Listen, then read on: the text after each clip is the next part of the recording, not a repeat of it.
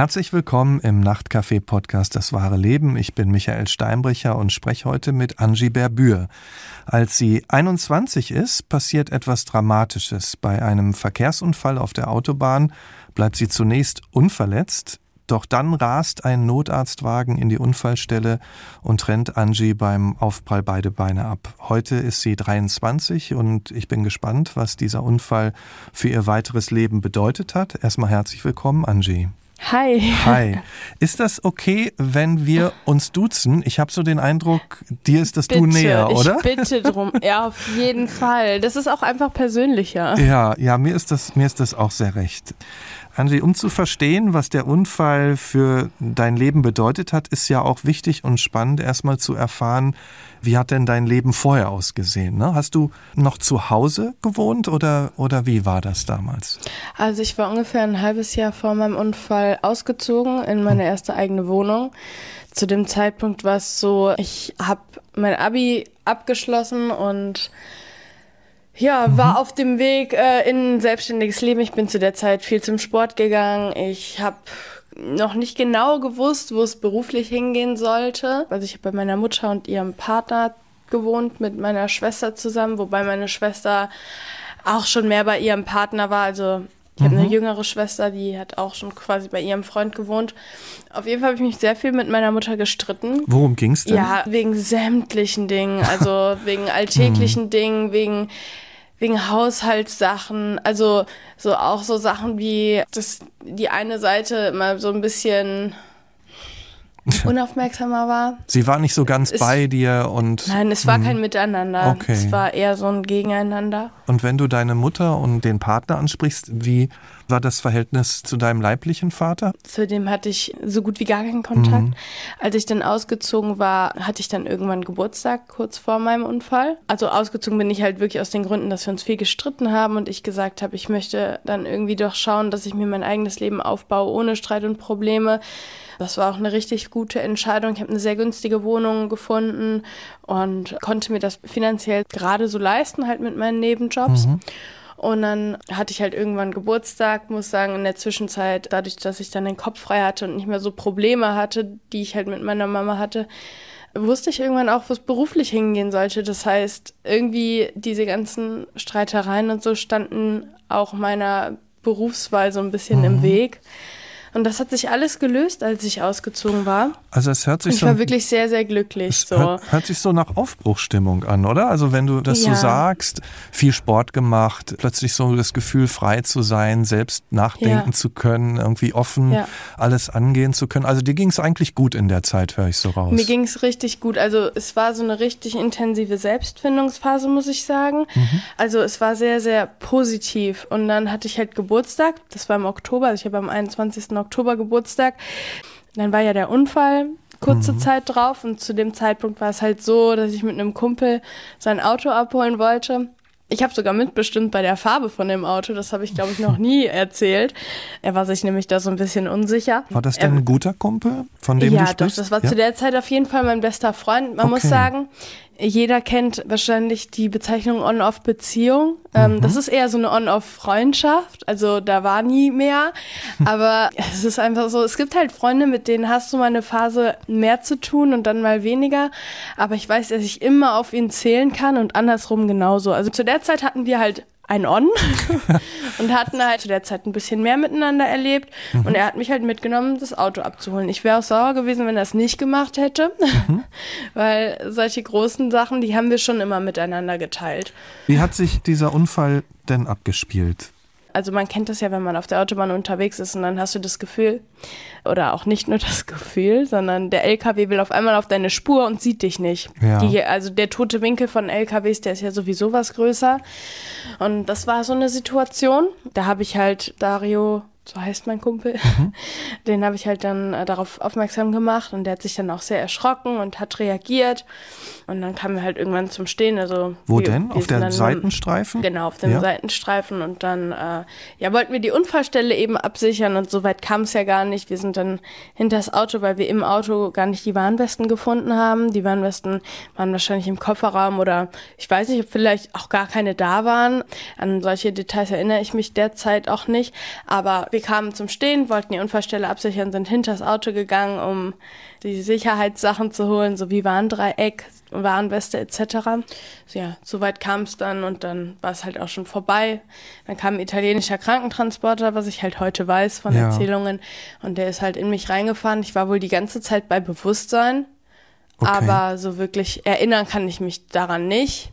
Und nur um diesen Unfall nochmal zu kapieren, ist denn dem Fahrer oder der Fahrerin des Notarztwagens, ist, ist dem auch was passiert? Nein, aber ich denke, die Person stand wahrscheinlich sehr unter Schock, mhm. aber damit muss und möchte ich mich gar nicht beschäftigen. Ja. Du hattest auch niemals Kontakt zu dem, der Nein. den Unfall da verursacht hat. Nein. Und Dario, ist dem was passiert? Nee, also der hatte nur leichte Kratzer, glaube ich, mhm. so und auch, ich würde sagen, psychisch halt, ne.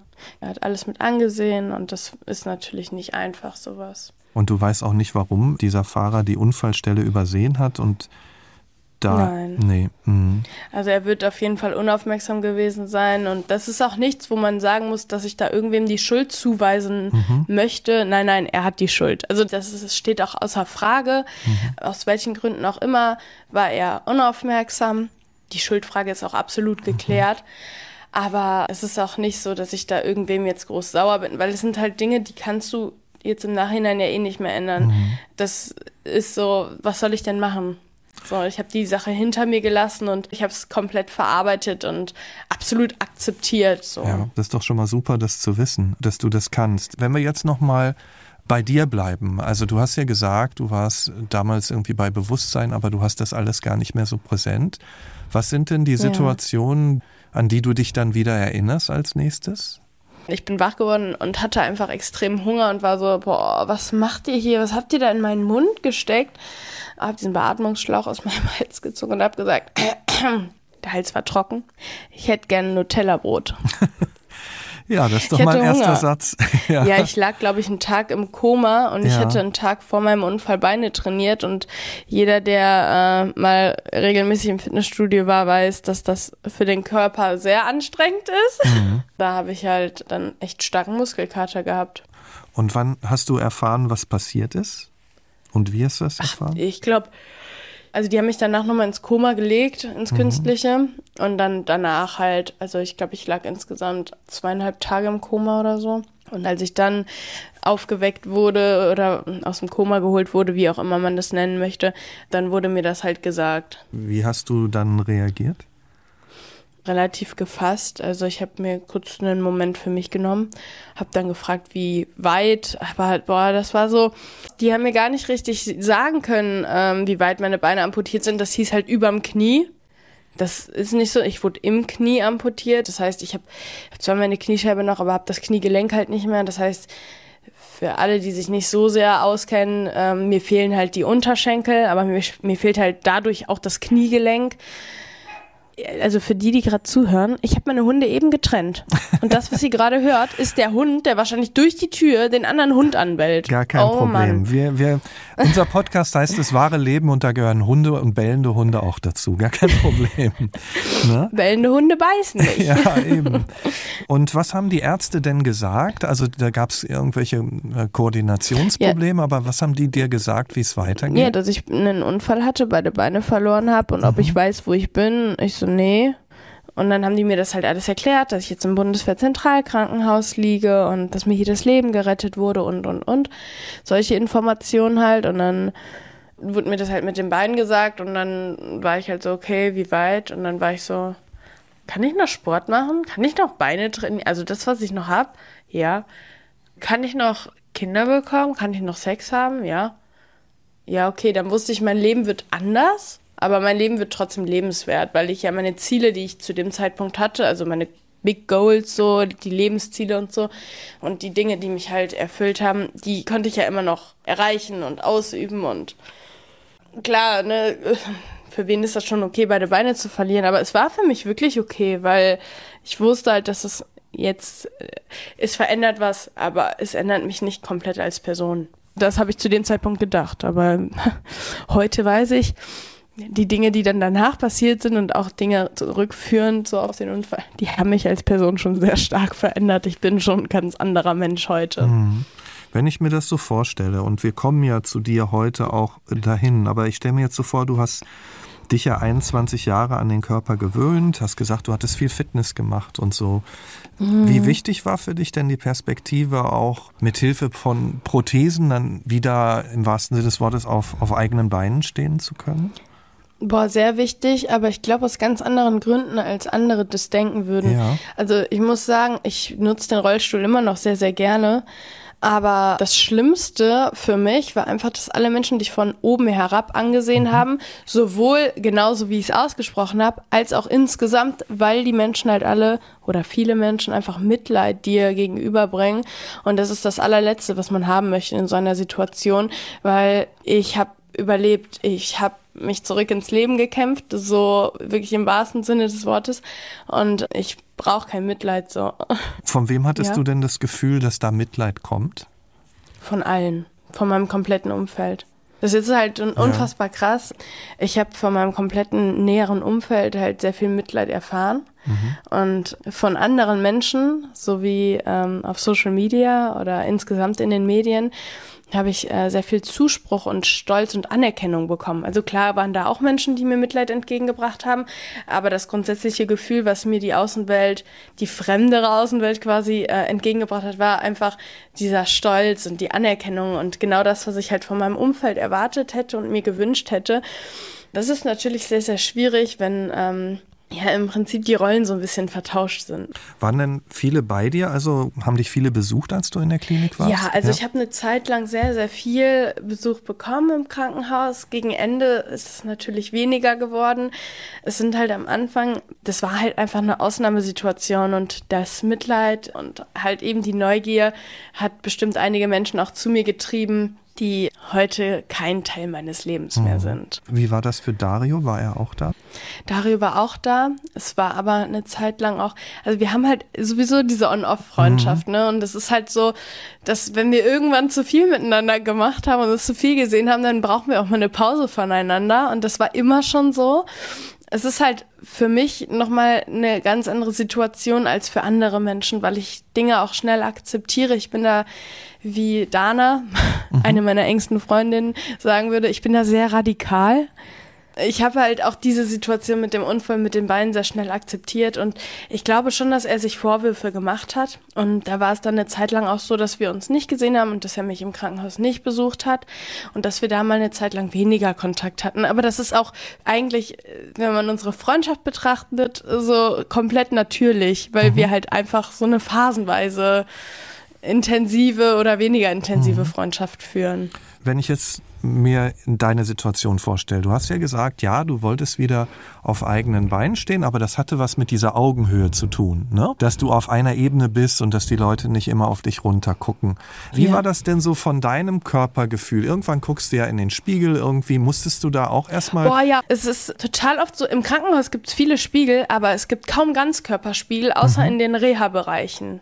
Das ist etwas, was mich sehr stört, rückblickend betrachtet, weil das erste Mal, dass ich mich so richtig ganz betrachtet habe, wie ich jetzt in meinem neuen Erscheinungsbild auftrete, beziehungsweise mehr oder weniger, ich bin halt nicht mehr aufgetreten, weil ich gerollt bin, war im Reha-Bereich. Und das war anderthalb, zwei Wochen vor meiner Entlassung. Und das ist meines Erachtens zu spät. Also ähm, ich habe mit meiner besten Freundin, die auch einen Unfall hatte, gesprochen und sie hatte kurze Zeit nach der Amputation, also sie hatte auch einen Unfall und hat ein Bein verloren, aber erst viel später im Krankenhaus dann, es wurde amputiert. Bei ihr war es so, dass sie irgendwann nach der Amputation ein paar Tage danach sich aufgestellt hat mit den Krücken und sich im Spiegel betrachtet hat in ihrem neuen Erscheinungsbild. Und das war ja bei mir erst viel, viel später. Mhm. Und es war eine komplett komische Situation. Es ist so eine, so eine ganz krasse Ausnahmesituation von den Emotionen her. Und auch für das Gehirn ist das, glaube ich, eine ganz wichtige Situation. Und ähm, ich finde es sehr schade, dass mir das nicht verwehrt wurde, aber so spät erst ermöglicht wurde. Mhm. Ich kann mich an den Moment noch sehr gut erinnern. Ich war da, glaube ich, mit so einem weißen T-Shirt und hatte so ein Dutt, also meine Haare zusammengebunden und habe mich dann im Spiegel angeschaut und es war total komisch, aber irgendwie war es auch schön. Also irgendwie war es auch so ein Klickmoment. Und ich muss sagen, es gibt Momente, die werden so hochgebauscht. Dieser Moment war viel krasser als der Tag, wo ich die Prothesen bekommen habe. Auch wenn der Tag unfassbar krass war. Mhm. Aber das war etwas, da habe ich mich voll drauf vorbereitet. So, ich wusste, dass das passieren wird.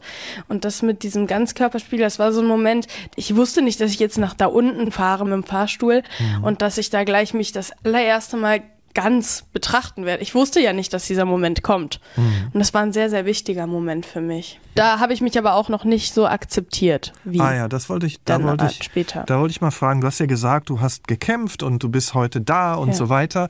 Gab es denn auch mal Phasen, wenn du jetzt sagst, du hast dich da noch nicht so akzeptiert, in denen es dir nicht gut ging? Also ich meine damit jetzt nicht nur ja. körperlich, sondern auch psychisch?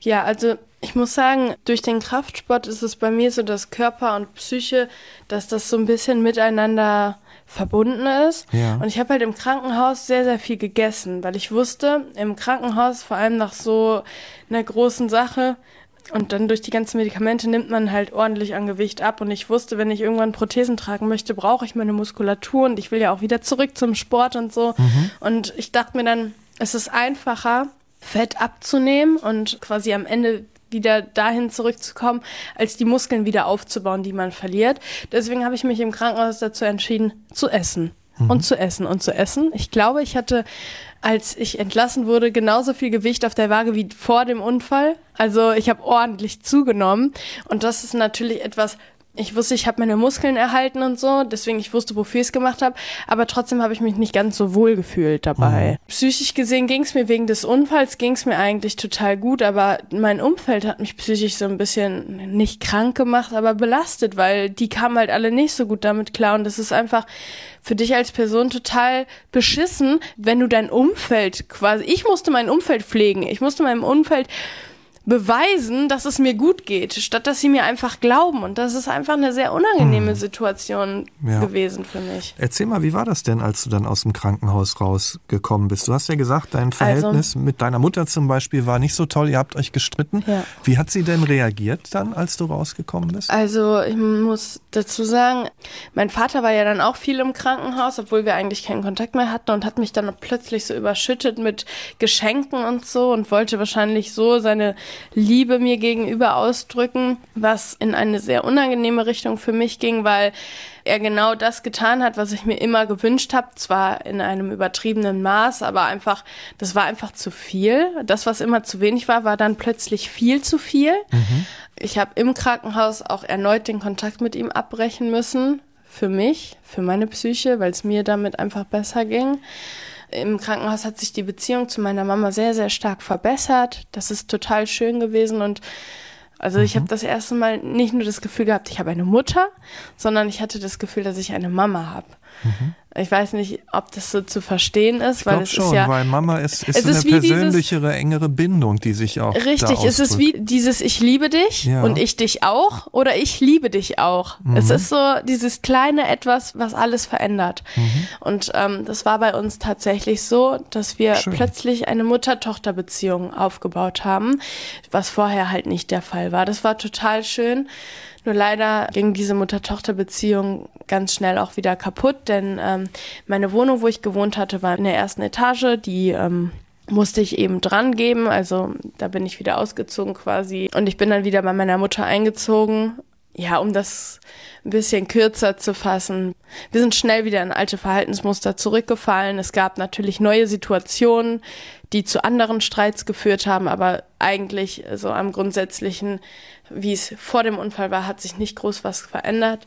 Und diese persönliche Beziehung, diese liebevolle Beziehung, die wir im Krankenhaus hatten, die war innerhalb von, ich glaube, anderthalb Wochen schon wieder hm. komplett verschwunden, leider. Und dann war es halt so, dass ich ungefähr zwei Monate nach meiner Krankenhaus, also ich war zwei Monate im Krankenhaus und dann habe ich ungefähr zwei Monate bei meiner Mutter gelebt und dann habe ich mich dazu entschieden, wieder auszuziehen Gründe dafür, es ist so, dass meine Mutter mich sehr stark bemuttert hat, ganz plötzlich. Ich glaube, dass, dass das relativ normal ist bei so einem Erlebnis und sie hat ja dann auch wahrscheinlich Angst gehabt, dass mir wieder was passiert oder so. Aber ich bin halt auch eine 21-jährige Person gewesen, die vom Kopf her nicht behindert war und auch immer noch nicht ist. Ich wollte mein eigenes Leben dennoch führen und meine eigenen Entscheidungen treffen und damit kam sie nicht so gut klar und deswegen sind wir halt dann auch ständig aneinander geraten und dann habe ich mich halt dazu entschieden, halt nach zwei Monaten wieder auszuziehen und daraufhin hat sie den Kontakt mit mir abgebrochen und hat gesagt, dass ich jetzt nicht mehr ihre Tochter sei. Und sie kam damit gar nicht klar, dass ich mich wieder so plötzlich gelöst habe. Aber für mich war das wirklich eine der besten Entscheidungen, die ich in meinem Leben treffen konnte, weil ich dadurch halt wieder den Sprung ins Leben geschafft habe. Und sag mal noch eins, du hast gerade so eine Phase gehabt, da bist du richtig laut geworden. Ne? Das war, als ja. du darüber geredet hast, dass irgendwie von außen die Reaktionen aus deinem Umfeld dich eigentlich eher runtergezogen haben und dass du sie immer wieder ja. überzeugen musstest, hey, mir geht es gut. Hattest ja. du so den Eindruck, dir wird das abgesprochen? Also, äh, ja, ja, also in, mir in wurden sämtliche Situa Dinge abgesprochen. In welchen Situationen denn? Versuch das mal zu erklären. In, mhm. Ey, in allen. Ich bin ins Fitnessstudio wieder gegangen und habe halt Dinge ganz normal gemacht, sowohl mit dem Rollstuhl als auch dann irgendwann mit den Prothesen. Und dann mein Umfeld war dann so, ja, mach doch mal langsamer, du musst doch auch nicht jeden Tag hierher kommen. Mach doch mal so, mach doch mal so. Und ich war so, danke für eure Tipps. Also jetzt rückblickend betrachtet, dass es so viele Menschen gibt, die dir in dein Leben reinreden wollen, ohne dass du nach einem Rat gefragt hast, ohne mhm. dass du nach irgendwas gefragt hast. Und genau das war zu der Zeit halt auch so. Fitnessstudio ist halt wirklich eine der besten Beispiele. Ich sollte halt, als ich die Prothesen dann irgendwann bekommen habe, sollte ich ähm, halt am besten mal auf dem Laufband üben zu laufen. Hab mhm. das im Fitnessstudio gemacht und dann kam die Trainerin zu mir und meinte so, lass das lieber. Ich so, wie lass das lieber? Ja, mach das zu Hause. Ich so, zu Hause habe ich kein Laufband. Sagt die, ja, aber was ist, wenn du stürzt? Dann stehe ich wieder auf. Es ist doch total wichtig, dass man hinfällt im Leben, um wieder aufzustehen. Und dann wurden mir da gefühlt ständig Steine in den Weg gelegt und ich musste mich erklären und ich musste andere davon überzeugen, dass ich es kann und das war sehr anstrengend. Das hat einem halt sowohl Energie als auch ordentlich Zeit geraubt. Und wo stehst du heute? Du hast ja gesagt, äh, Kontakt mit der Mutter aktuell nicht. Äh, hast du eine eigene Wohnung? Wie lebst du gerade? Ja, genau. Also ich bin dann damals zwei Monate nach meinem Unfall ausgezogen. Ich bin mittlerweile nochmal umgezogen. Ich bin damals ausgezogen in eine barrierefreie Wohnung in der ersten Etage. Jetzt wohne ich in einem Erdgeschoss mit Garten. Auch wegen der Hunde macht das ganz viel Sinn. Mhm. Erdgeschoss ist auch einfach entspannter dort, wo ich vorher gewohnt habe, war es auch so, dass der Aufzug hin und wieder mal Probleme gemacht hat. Und das ist natürlich alles andere als schön, wenn du auch gerne mal mit dem Rollstuhl eine Gassi-Runde machst. Mhm. Ja, auf jeden Fall. Ich wohne mit meinen zwei Hunden alleine bekomme oft Besuch. Ich habe damals kurz nach meinem Unfall tatsächlich eine Beziehung geführt. Ich war ungefähr anderthalb Jahre mit meinem Ex-Freund zusammen. Das war, äh, wenn ich das mir heute anschaue, äh, eine sehr toxische Beziehung, aber auch eine sehr wichtige Beziehung, weil ich dadurch auch sehr, sehr viel gelernt habe. Mhm. Aber heute bin ich Single. Mhm. Ich date auch, ich gehe auf Partys, lerne neue Leute kennen, ähm, verbringe sehr viel Zeit mit meinen Freunden, arbeite aber auch tatsächlich sehr, sehr viel und ja, wohne mit meinen Hunden. Ich fahre wieder Auto. Ich habe ein auf Handgas umgebautes Auto. Ich lebe vegan mhm. äh, seit Anfang diesen Jahres und ja, da brenne ich auf jeden Fall für, vor allem halt, wenn es auch um Tierschutz und Tierleid geht, mhm. ist das ein Thema, was mich sehr, sehr beschäftigt. Und du gehst ja auch ja. nach draußen mit deinen Erfahrungen, ne? Ja, ich gehe nach draußen mit meinen Erfahrungen und alles, was ich teile und wo ich dann im Nachhinein höre, dass es eine Person glücklicher gemacht hat, den Tag versüßt hat oder inspiriert hat, ein anderes Mindset zu haben, glücklicher zu sein, ein bisschen positiver durchs Leben zu gehen. All das zeichnet für mich meinen Erfolg aus, weil ich es schaffe, Menschen nachhaltig glücklicher zu machen. So heißt übrigens mein Podcast. ich möchte einfach meine kleine Welt plus halt vielleicht noch ein bisschen mehr, noch die Welt von anderen Menschen so ein bisschen schöner zu machen und das wenn ich es schaffe, dass ein paar Menschen durch mich ihr Leben ein wenig lebenswerter gestalten, ein wenig glücklicher erleben, dann ähm, ist das für mich mein Erfolg. Das heißt, äh, hört sich so ein bisschen an, als hättest du darin deine Bestimmung gefunden, kann man das so sagen? Ja, doch, absolut. Und wenn du das jetzt so für dich einordnest, welche Bedeutung hat dann der Unfall so im Rückblick für dich? Der Unfall war halt ein absolut einschneidendes Erlebnis in meinem Leben, wo ich heute sage, wenn es solche Geschehnisse gibt, die passieren müssen, bin ich froh, dass dieser Unfall mir passiert ist und nicht jemand anders, weil ich eben so gut damit umgegangen bin. Ich kann mir auch vorstellen, dass es andere Menschen gibt, die da draußen sehr stark sind und gut mit dem Unfall umgegangen wären. Aber ich bin froh, dass dieses Leid nicht jemand anders erfahren musste, sondern dass ich das durchmachen musste und dass ich das durchmachen konnte, weil es ist manchmal total hart, diesen Gedanken auszusprechen, aber es ist oft so, wenn man sich fragt, warum ich, dann schaut man auf den Weg zurück und kann sich denken, ja, weil ich stark genug dafür war. Also natürlich möchte ich niemandem sagen, dass er äh, es verdient hat, eine Krankheit oder einen Unfall zu erleben.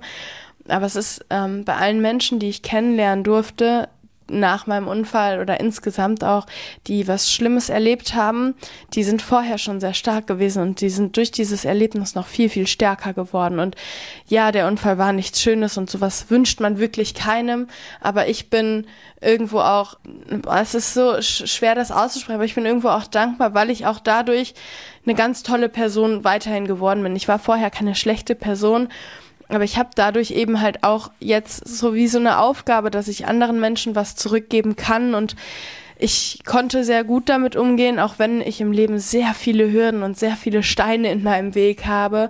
Aber ich glaube, dass ich sehr gut damit umgegangen bin und deswegen würde ich sagen, der Unfall für mich war ein einschneidendes Erlebnis, ein sehr traumatisches Erlebnis, etwas, was ich niemand anderem wünschen würde. Aber wenn es jemand durchleben muss, dann bin ich froh, dass ich diese Last mit mhm. mir schleppen darf. So, und dass ich jetzt zum Beispiel nicht, dass meine Schwester das erleben musste oder irgendwer anders, der vielleicht nicht so gut damit umgegangen wäre. Man spürt ja die Kraft, die du hast, äh, ganz deutlich. Ähm, wenn du jetzt sagst, es gibt immer noch diese Hürden, diese Steine, diese Barrieren in deinem Leben, ja. wo wird dir denn das Leben schwerer gemacht, als es sein muss? Du hast diese Situation im Fitnessstudio angesprochen, aber wo gibt es ja. noch im Alltag so Dinge, wo du denkst, also, Mensch, das muss da jetzt nicht sein? Es ist so, dass ich persönlich äh, lieber in einer Badewanne dusche als in einer Dusche. Wenn man sich vorstellt, ich kann halt logischerweise nicht in der Dusche stehen. Klar, mit den Prothesen geht das, die sind auch wasserfest. Aber ich möchte ja auch meine Beine abduschen, wenn ich schwitze. Und die Prothesen sind halt auch sehr hart. Und in der Dusche zu duschen wäre für mich möglich mit einem Duschstuhl. Es ist nur so, dass wenn man darauf sitzt und man sich im Prinzip mit den Beinen ja nicht abstützen kann, weil sie halt nicht vorhanden sind, dass du dich irgendwie festhalten musst, weil sobald Wasser unter deinen Popo kommt, rutschst du von diesem Duschstuhl früher oder später runter, vor allem wenn dann noch Shampoo oder Haarspülung oder Duschgel oder so mhm. mit dahin kommt, dann wird das halt alles wie so eine Rutschbahn und es ist halt schon mehrmals vorgekommen, dass ich dann von so einem Duschstuhl runtergefallen bin. Zum Beispiel war ich mal einmal auf einem, äh, in einem Kurzurlaub, an einem Wochenendurlaub und da war halt auch eine Dusche, da hatte ich meinen Duschstuhl dann mitgenommen. Und auch da bin ich halt ähm, runtergefallen und habe mich leicht verletzt. Und dann ist es halt so, dass wenn du dich verletzt, dass du dann zum Beispiel weniger laufen kannst und vielleicht eine offene Wunde am Bein hast und dann eigentlich gar nicht mehr die Prothesen nutzen solltest für ein, zwei Wochen. Und das, das spielt dir halt dann nicht in die Karten, wenn du deinen Alltag so nicht mehr führen kannst. Natürlich kann ich mit dem Rollstuhl sehr viel machen, aber es ist so, dass ich den Rollstuhl eigentlich nur noch zu Hause nutze und nur halt nutze, um mal vielleicht spazieren zu gehen oder Wäsche zu machen oder so. Also wirklich nur im Haushalt und in meiner Wohnung, die halt dafür gemacht ist quasi. Mhm. Und ja, diese Duschsituation, die ähm, habe ich dann irgendwann, also wenn ich jetzt ein Hotel buche oder mir ein Ferienhaus suche oder so, dass ich dann schaue, dass eine Badewanne vorhanden ist. Und so war es halt in einer Situation jetzt so, dass ich ein Hotel gebucht habe und dort wurde auch angegeben, dass ich eine Badewanne benötige und dann bin ich dort angekommen, bin relativ spät spät nachts, also ich glaube um 22.30 Uhr eingecheckt und da war halt keine Badewanne. Das heißt, ich konnte nicht duschen gehen. Mhm. Und dann findet man halt heraus, also wir sind dann trotzdem eine Nacht geblieben, dass es in diesem Hotel gar keine Badewanne gibt. Mhm. Das heißt, die hätten uns das ja einfach von Beginn an mitteilen können und dann wäre dieses Problem, diese Barriere überhaupt nicht vorhanden gewesen, weil wir uns ein anderes Hotel gesucht hätten. Mhm. Und diese Barrieren, das sind diese Steine, die dir in den Weg gelegt werden, obwohl du eigentlich die Lösungen vor dem Problem schon präsentierst. Und das ist halt etwas, was ich in meinem Leben dann doch als sehr unangenehm empfinde, weil du dich dann erklären musst. Und das sind halt Situationen, die mhm. für mich problematisch werden was halt nicht problematisch sein muss. Ja, und diese Situation, dass Menschen dir, so wie du das am Anfang beschrieben hast, dir was absprechen wollen, hat sich das dann mit der Zeit gelebt, weil sie ja merken, wie ähm, du bist? Auf jeden Fall. Mhm. Also ich muss sagen, auch dadurch, dass ich halt mein Leben auf Social Media teile, bekommen ja sowohl mein Umfeld als auch darüber hinaus einige Menschen das mit. Und ich glaube auch, dass ich da so ein bisschen meinen Beitrag auch für andere leiste, dass eben andere Menschen mit Behinderung, also das muss auch gar keine Beinprothesenbehinderung sein oder Amputationsbehinderung in dem Sinne, was die Beine angeht, sondern habe ich jetzt zuletzt auch bei einem Beitrag darüber gesprochen, dass es bei Hotels auch oft so ist, dass diese Seifenspender, ähm, die an der Wand befestigt sind, wo du einfach draufdrücken musst, ne? Mhm. Die sind ja sehr hygienisch auch. Die sind aber mit einem Arm, wenn du zum Beispiel eine Behinderung hast, dass dir ein Arm fehlt oder dass du gelähmt bist und den einen Arm gar nicht mehr benutzen kannst, die sind für diese Person gar nicht zu betätigen. Das heißt, du musst ja oben gegendrücken und zeitgleich unten einen Arm drunter halten. Mhm. Das geht aber nicht, wenn du keinen funktionierenden anderen Arm hast. Das heißt, du drückst auf diesen Seifenspender und die Seife, die tropft auf den Boden. Mhm. Das ist halt auch eine Barriere für Menschen mit einer anderen Behinderung. Das heißt, ich spreche auch bei äh, solchen Themen wie barrierefreie Zimmer oder so in Hotels.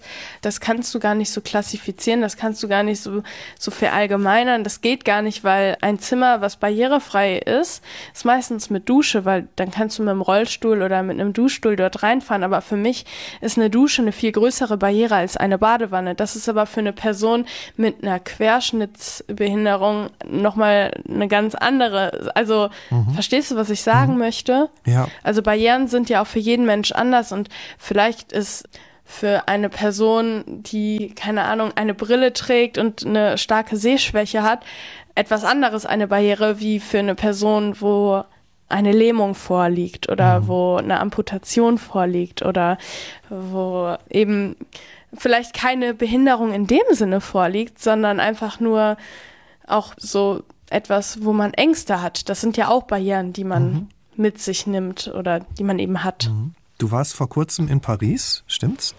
Ja. Was hast du da dir angeschaut? Was hast du da genossen? Paris habe ich halt äh, komplett auf Prothesen erlebt und es war sehr, sehr anstrengend. Und es war absolut so ein ähm, Ziel auch, eine Reise ohne Rollstuhl zu machen. Und das habe ich ja damit geschafft. Mhm.